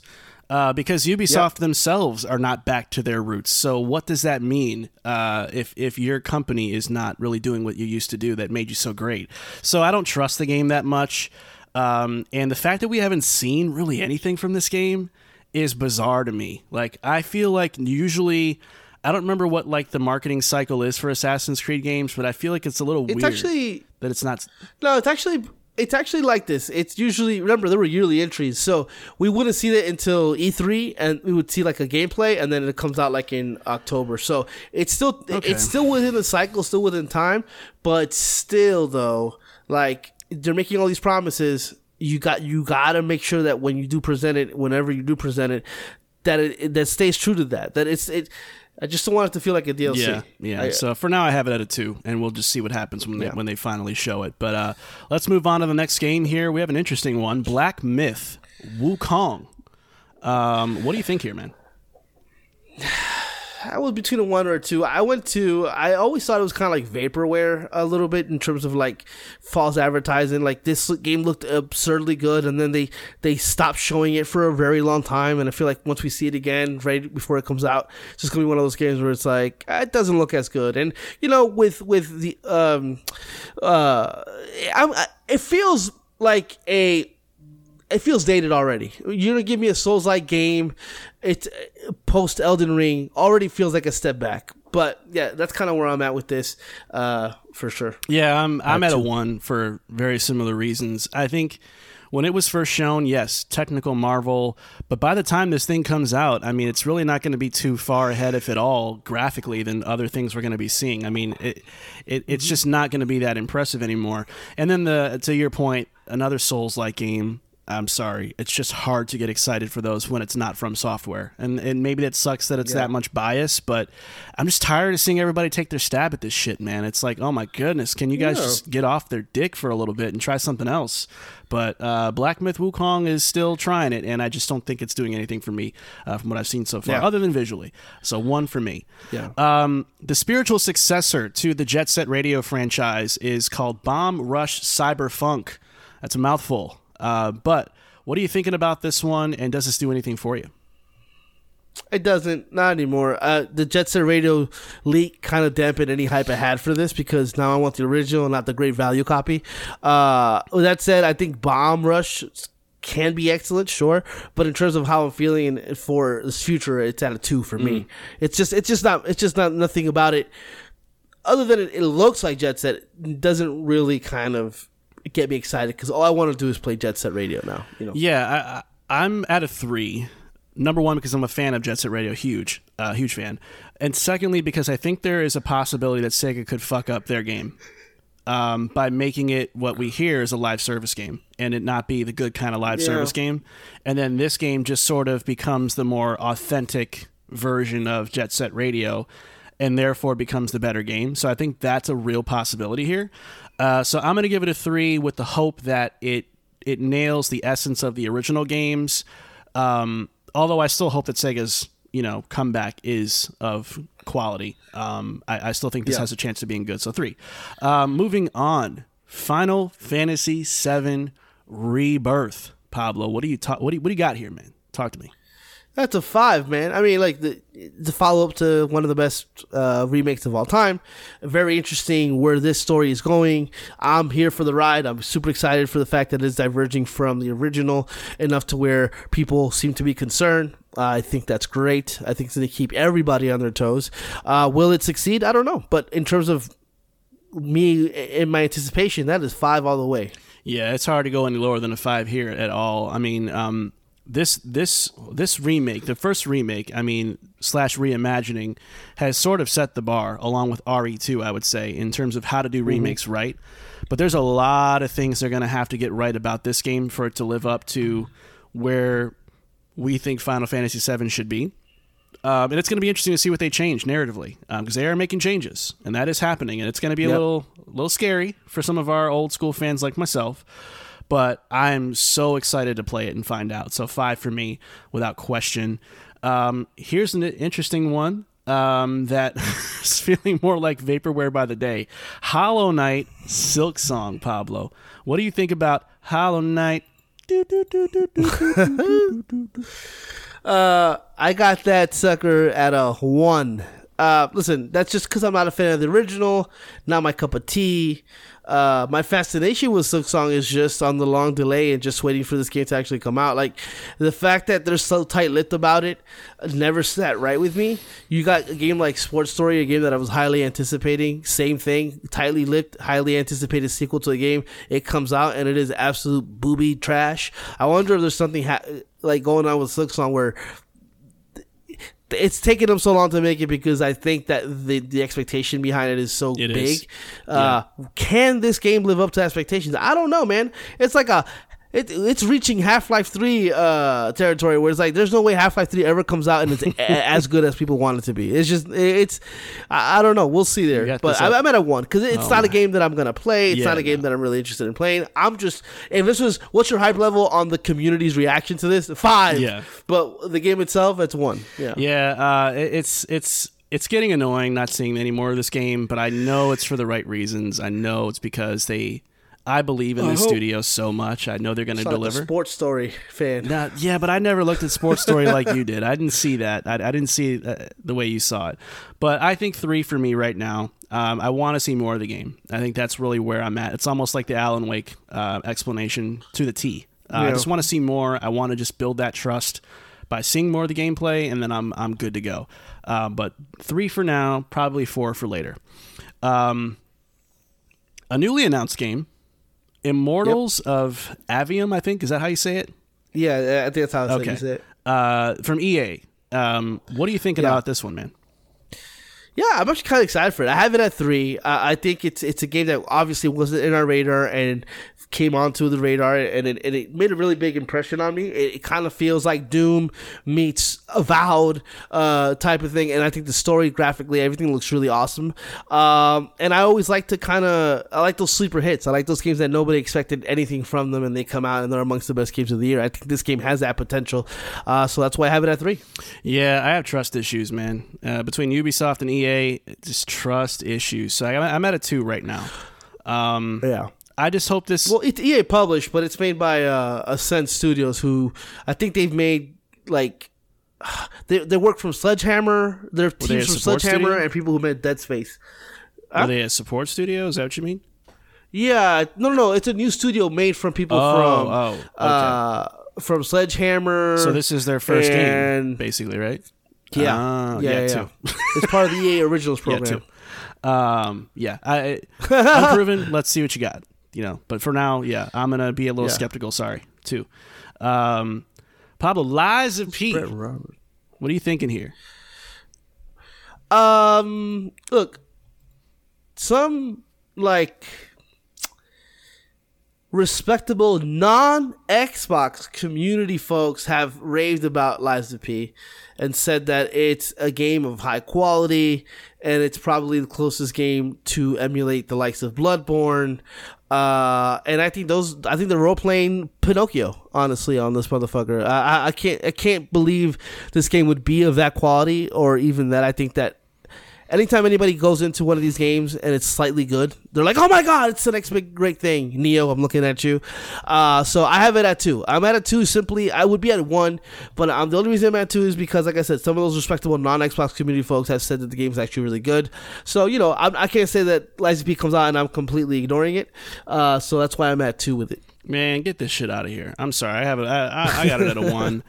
Um, I mean these public domain characters now with this like gritty sort of twist. Like, what are we doing, man? The premise is ridiculous. Yeah, I, I'm I, I'm not rolling. Um, I don't think the game looks bad per se. I just something about the fact that they're trying to repurpose this this uh, character in this world into something that's like brooding and you know a little bit darker. Yeah. It's like, oh my god, do we really need to do that? Do we need to like? Do we need a Christopher Nolan in this thing? Is that what we need to do? Uh, I just said two like hugely triggering words for Pablo right there with Christopher and Nolan uh, together like that. We're not going to go there, Pablo. We're going to move on to the next game on our Those list. trigger words. Like a Dragon, the man who erased his name. I wish Christopher Nolan would erase his name. I'll tell you that I right now. I mean, like a dragon, the man who erased his name. I haven't added two, believe it or Okay. not. Look, I, I think that Ish, uh, Like a Dragon Ishin kind of lessened my expectations for these for for the side games of the Yakuza Like a Dragon series. It's not fatigue, but I don't know if I can sit through another one of these games and the story itself. Like I, I love Kiryu. I don't think I give a fuck what happened between six and whatever happened in Like a Dragon. Um, like wh- his journey. I don't care. Uh, on I, I'll just be honest. I, unless I got to, I guess you know this is the game that's covering that. But I just, I don't know if it's going to be intriguing enough for me to really jump in there and be like, oh, this is this is quality content. This is just what I wanted. Because what I want from them is just part, uh, eight. You know, like the Dragon Eight. That's what really what I want. Uh, so, and, and you'll be able to play Kiryu there as well. So. I was very intrigued by this, but now I'm just at a two. I, I would love to be happily surprised by this, but really, if it turned out to be just kind of nothing, two hour thing, you know, I wouldn't be surprised either. Yeah, I mean they, they got to be a little careful with Like a Dragon now, not to not water it down and overdo it. Um, I was first excited Yeah. about their roadmap, um, and glad that Sega was investing so much into this series, but I'm also getting a little nervous Still am. um, Yeah. because I don't want them to overdo it and make a bunch of kind of inconsequential games. And if that is your concern, I understand that concern of like, okay, I don't really know if this matters in the grand scheme of the story or Yeah. lore anymore. I'm still going to give it a three though, because just off the strength of you know never really playing a bad game in this series. I played disappointing ones. Some were better than others, um, but I'm not going to let uh, like a Dragon Ishin kind of color my judgment here too much. Uh, I was I was a little bummed about that remake uh, from earlier in the year, but I still have hope that there's something interesting they can do with this story, and that maybe they're they're choosing to tell this story that bridges uh, what he did in between games for a reason. Maybe they have something interesting to do to, to, to show here. So I'm going to give them the benefit of the doubt, and let's see what happens. Yeah. Three. I, I, yeah, I think it's going to inform eight because, like I said before, eight it, you're going to play Ichiban and Kiryu in the next installment of the main line. Yeah. So I'm sure this is going to kind of like bolster some of Kiryu's like what happened to him, but you know, we'll Yeah, see. we will. We'll see what the quality of that is for sure. Yep. Well, um, let's move on, Pablo, to Marvel Spider-Man Two. Where you at? That's a five. Come on now. Uh, let's cut. Let's cut the bullshit. Cut the shit. uh, no, Spider Man was amazing. Uh, Miles Morales was amazing. That whole world is awesome. Uh, I like the. I, I- I just like the story that they're told. I like the characters, the way those characters are portrayed, the traversal, the combat, all that stuff is is a one. And of course, I'm super excited for for the next installment of them. And Insomniac is they don't miss, undefeated. The best development, I think the best dev team of uh, currently, period, bar none. Uh, but I have them at five. All right, that was a bit of a I have that that at was a bit of a yeah. take right there. Um, I don't disagree actually. I th- I mean, look when you look when you look at what they've done, you know, What can you recently, point at and say, ill? Yeah, you can't. I mean, um, Nope, don't say it. the Don't say Ratchet. What? Don't say Ratchet. no, no, no, no, absolutely Oh, okay. not. But uh, okay. the, back in the day, like the the the, third, the Spider Man game, they actually wanted to make but never made. Oh, okay. Um, yeah, Infamous. No, that was Sucker Punch, wasn't it? Infamous, yeah, infamous, infamous. that was yeah. Sucker Punch. No, was it? No. Oh yeah, you're right. I don't. I, I don't know. Who cares? Th- They're great. Insomniac is great. Let's move on. I got it at a five too. Um, anyways, yeah, it, I think there's a lot of potential here with Peter Parker and Miles Morales kind of working together. I really hope there's co-op. That would be really dope if they can pull that together somehow. But I wouldn't be surprised if they, if they avoid it. Um, if it's just too much of a taxing demand uh, on on their um, you know. Just like you know, if you think about like the Gotham Knights kind of situation, and you know all that hoopla. I don't know if they want to run that risk, but it'd be cool if they did that. Um, I'll bet money right now that there won't be. I wouldn't be surprised, and I don't know if it really would be a make or Yeah. break for me. It'd just be really cool to do that. Um, but it, regardless, five. I mean, what are we talking about here? Um, and, and that's coming from somebody that doesn't love comic book games, but fuck, man, that Miles Morales, all the on, DLC that was uh, a part of the first game, great stuff. Right. So yeah, It was awesome. um, Here's that little niche one we've been talking about every now and again Master Detective Archives Rain Code. Some of y'all are like, what the fuck are you talking about? um, what are you thinking here, though, man?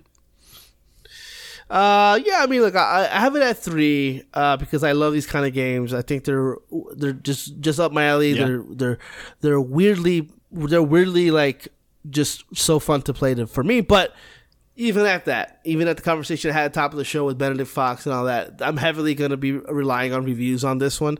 Uh, but that's why it's at three. I, I, I'm. I'm I'm I'm hoping it's great. I'm excited for it. Uh, but if it just happens to be mediocre or meddling in any way, shape, or form, that's gonna have to be a skip for me because it's it's, it's coming out in a, in that it's coming out in that in that weird time where you know there's a lot of games surrounding it. Yeah, So you got an 89 OpenCritic prediction though. You you must think something's gonna happen good. Um, Well, I do. I- I think that I think that these kinds of games, uh, when they're hitting on all levels, in terms of like when people really love them, I think that they're among the better reviewed games of the year. Really, when you look at uh, Yeah. uh, man, what was uh, I Somnium Files, the 1st one, uh, highly reviewed game. People Mm-hmm. Second love that. I think more. the same studio. Yeah. The second one even more, you know, um, and the, stu- the studio behind it is the same one doing this one, so Mm-hmm. it's definitely um, it, the pedigree is there. It's just again, this has to be 89. It has to be. It has to. It has to hit the expectations that I'm waiting for for me to, to cop. But I I think it will. So that's why it's at three. Yeah, I'm vaguely interested in it. I have it at two. Um, I think it's an interesting Mm-hmm. art style. I like the overall vibe of it. I think if it gets, uh, it, it's going to hang its hat on its narrative, and I think the narrative's going to make or break it.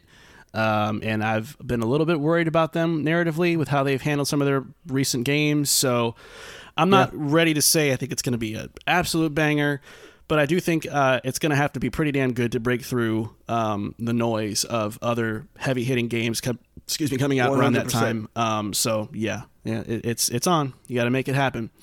Um, Yeah. Up next, Oxenfree Two, Lost Signals, coming everywhere but Xbox.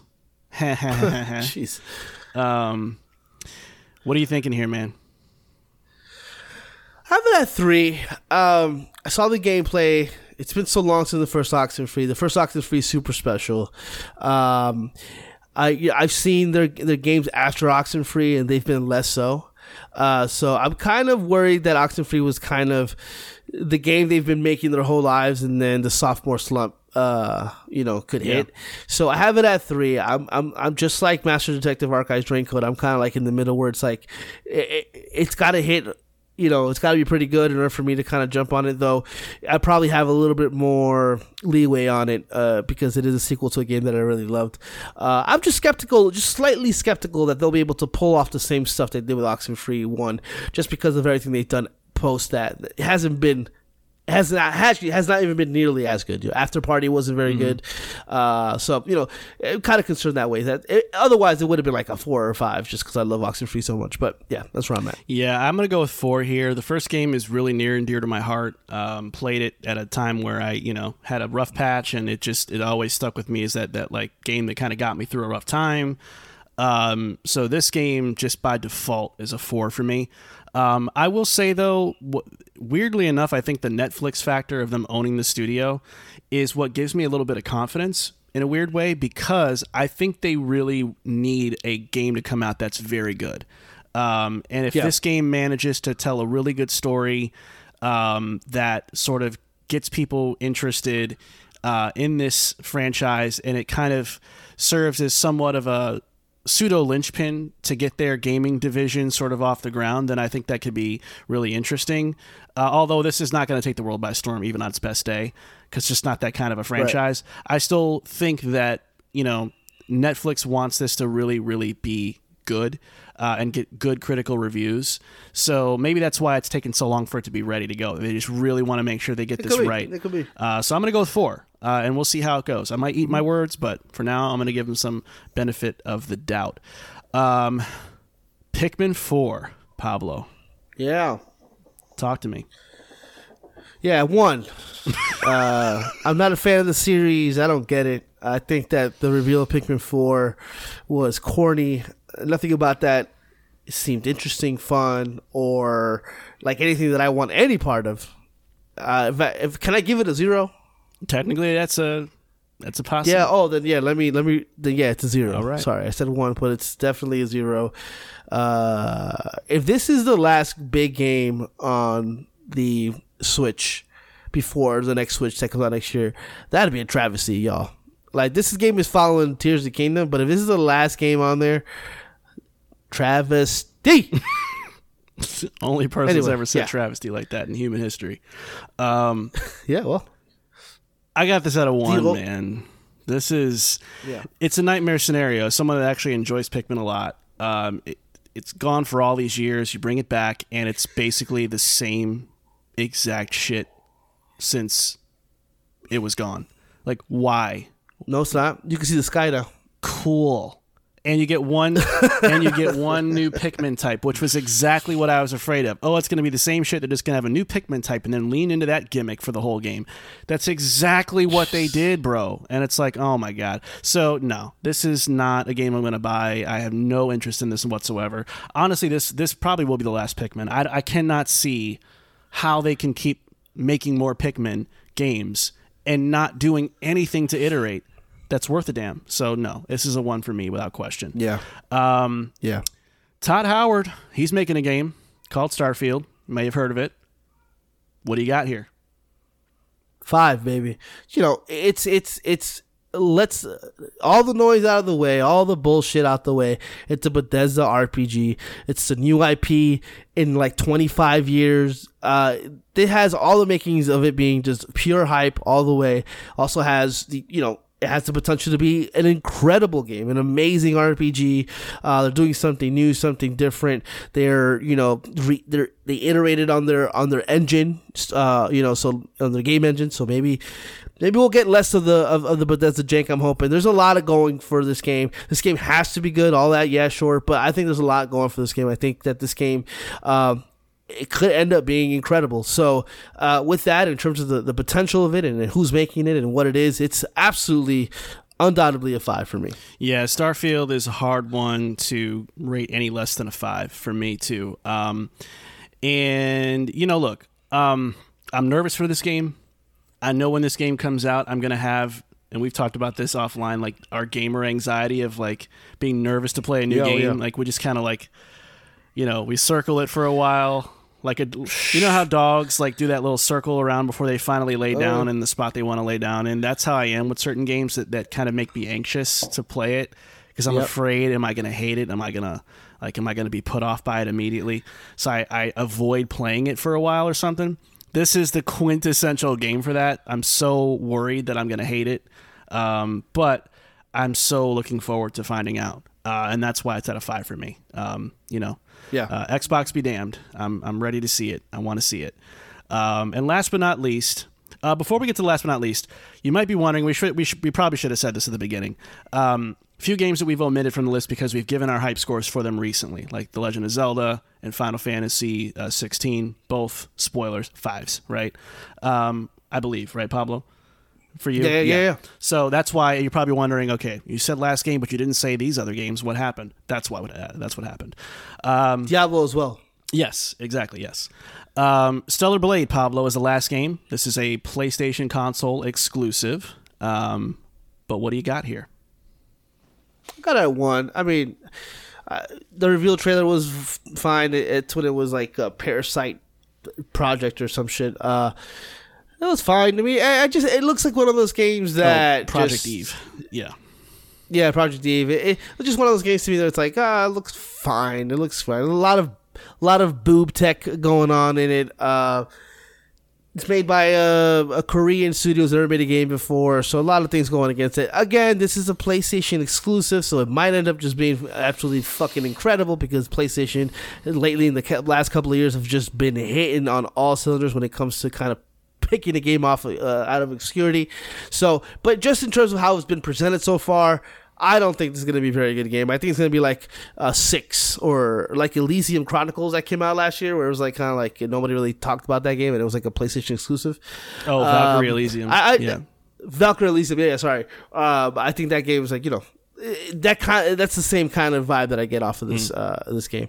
Uh, though it does look kind of does pretty. It does look pretty at times, but it's just a one. It's just not really. I hope it's good though. You know for sure. I got it at a three. Um, you may recall, like way back, we did uh, some predictions, and I, I picked this is my dark horse game of the year. Um, I'm still kind of holding on to that. Yep. I still kind of think this has potential to be the dark horse. Um, not the game that's going to be like, oh my god, this is a sudden game of the year contender, but just a game that you know kind of came out of nowhere and became one of the biggest surprises of the year. Um, I still think it has the potential Oh, to be sure. that. Uh, at the worst, it could Yeah. be a mid game, like you're saying. Um, I don't think it's got anything that I'd seen that makes it look like outright bad. Like, oh, there's no way I'm buying this. Or Yeah. like Forspoken was an immediate like, fuck no. Um, in comparison, so I'm gonna say three. Um, I'm kind of in a neutral Yeah. position of looking forward to it and wanting to see more of it, but not quite ready to say, oh, this is going to be like the bangingest shit ever. Right. And again, this is we're we're not predicting like if the game's going to be good No, or no. bad. It's just we're predicting that whether the game is going to be uh, whether we're hyped for it That's uh, all. as it's presented itself so, so much. So yeah, if you, uh, that your Stellar Blade is exactly how I feel about Immortals of uh, Aveum. Um, Mm-hmm. in that in that kind of same way where it's kind of like. Yeah, it's if it turned out to be like one of like the greatest surprises of the year and like a top ten game of the year, I wouldn't be shocked for those two games. But if it turns out it's like a five or a six, it's like yeah, that's par for the course as well. It's one of those, you know. All right. Well, will our hype scores and our ultimate takeaways of these games line up? Time shall tell, Pablo. But in the meantime, that is going to do it for our checkpoint chat, and that's going to do it for this week's show. Until next time, ladies and gentlemen, follow us on Instagram and Twitter if you don't mind, at It's Cooldown Time, and subscribe to our show wherever you stream stuff so that you don't miss our future episodes. Thank you for listening, and we'll see you next week. Take care. Peace out.